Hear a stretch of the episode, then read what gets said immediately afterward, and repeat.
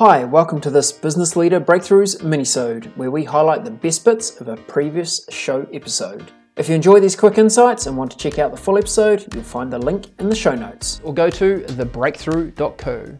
Now let the breakthroughs begin. One of our big concepts is about going all in. If you want to make the change really happen, you've really got to go all in on this. It's about commitment and it's about, you know, having your, your head in it, your heart in it, and your hands in it. And the classic story about, about commitment is the Vikings. Because when the Vikings were trying to colonize new lands as they were wandering around, kind of, you know, raping, pillaging, and plundering, as they did, when they arrived on the shore of a potential colony, they would burn their boats and that would mean that they couldn't leave that land until they had, um, I guess, subdued the locals to the point mm-hmm. where they could kind of harvest some trees and rebuild the boat. And they used to take their firstborn with them. And that would mean that their firstborn would never see their mothers again until they had successfully colonized the, the space and rebuilt the boat headed for home. You know, that's all in, right? That's thinking big and that's being totally committed. What happens for a lot of businesses is they don't go all in. They go half in. They go half hearted, even half assed. You know, I had a conversation with somebody yesterday, and you know, they'd kind of come to half of the events that we run and they'd done half the courses.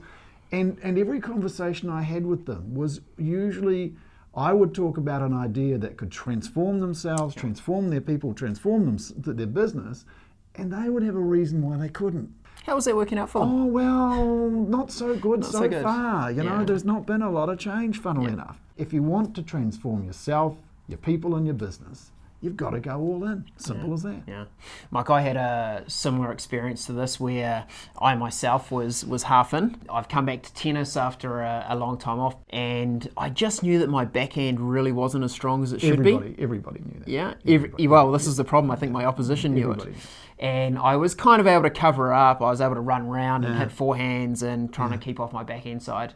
And then I played a very good opponent, and he just knew this was my weakness mm. and just crushed it down yeah. my backhand side all time. What, and what was the score?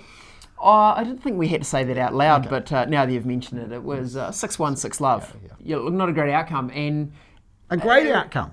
Well, yes, in hindsight, a great outcome because what it forced me to do was make a decision. Yeah. I was either going to remain half in yeah. and uh, keep, you know, fudging my backhand essentially, yeah. or I had to go all in. So all in for me on that meant getting a coach, adding in the practice time, getting on the court just about every day to make it make it better, and stick with it. And do you know what happened initially? You were really crap it got even worse yeah. because my coach changed absolutely everything, right? I and I had to unlearn something we talk about. We had mm. I had to mm. unlearn first before I could get better.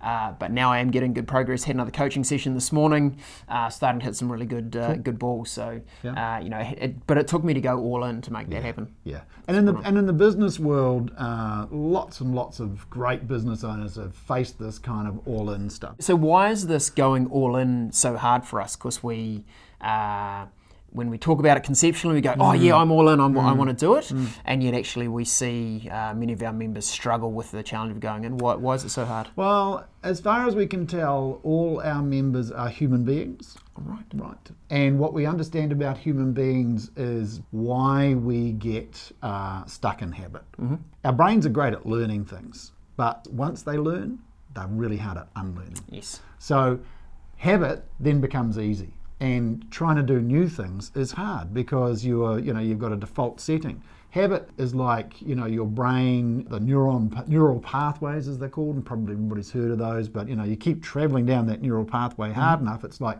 walking through uh, a field of grass if you go over the same path often enough you'll mm-hmm. wear down a path that's harder than concrete yep.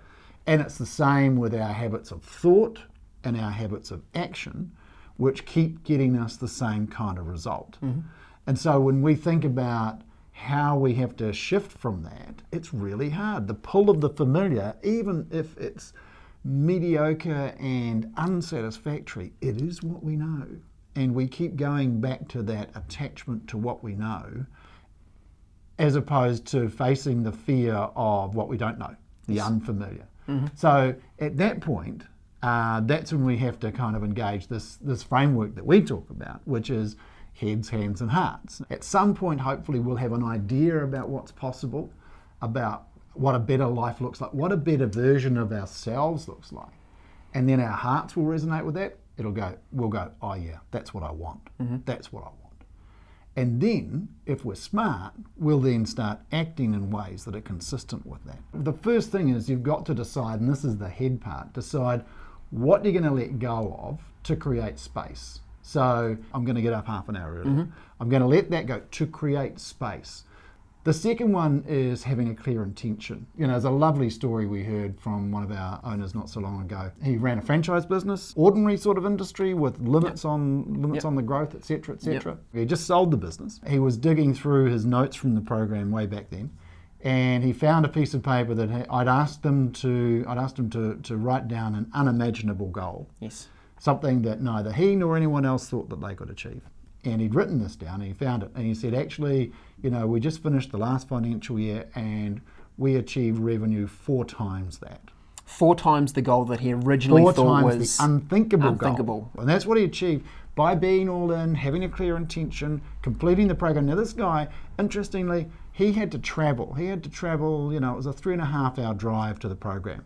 And he would do that at that stage. We were doing them quarterly workshops. He would go every single workshop, never missed one. Yep. Always All did in. always did the work, always reviewed the notes, did it all, did Mm-hmm. it all, brilliantly. Nice guy, thoughtful, intelligent, but above all, committed, Yep. all in. I think part of it, uh, the discipline for us is is shifting our language and our thinking from we will do this to we are. We are. We have to keep reminding ourselves about w- not I will one day or I will when mm-hmm.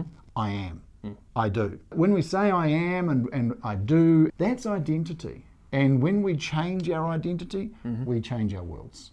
Yeah. Be today what you will become tomorrow. Yeah, So don't go. I'm a small business now, and I'm going to be a bigger business in the future. You go. I'm. I am that business right now. Right now. What do I need to do? How would I act with when I was that business? What type of people would I have join my team? Mm-hmm. What kind of resources would I put in place to make that happen? Mm. You know, you do that. You do that today. So how, how do people get started with this, Mike? What do they do? I think the first thing is not to try and add it on top of, of what you're doing, but create space.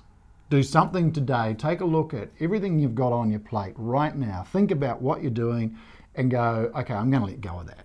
And you're probably doing some things that are good or maybe even productive, but they're not useful. They're not taking you on your path to greatness. So I would absolutely say let go of something that is either underperforming now is never going to perform, or if it does perform, it's only going to be okay. Let go of the okay and set your sights on the great. If you want to be all in, you have to take yourself out of the other stuff. The low value stuff, the stuff that you don't enjoy, the stuff that you're not good at, the stuff that you're never going to be great at. Forget it. Let it go.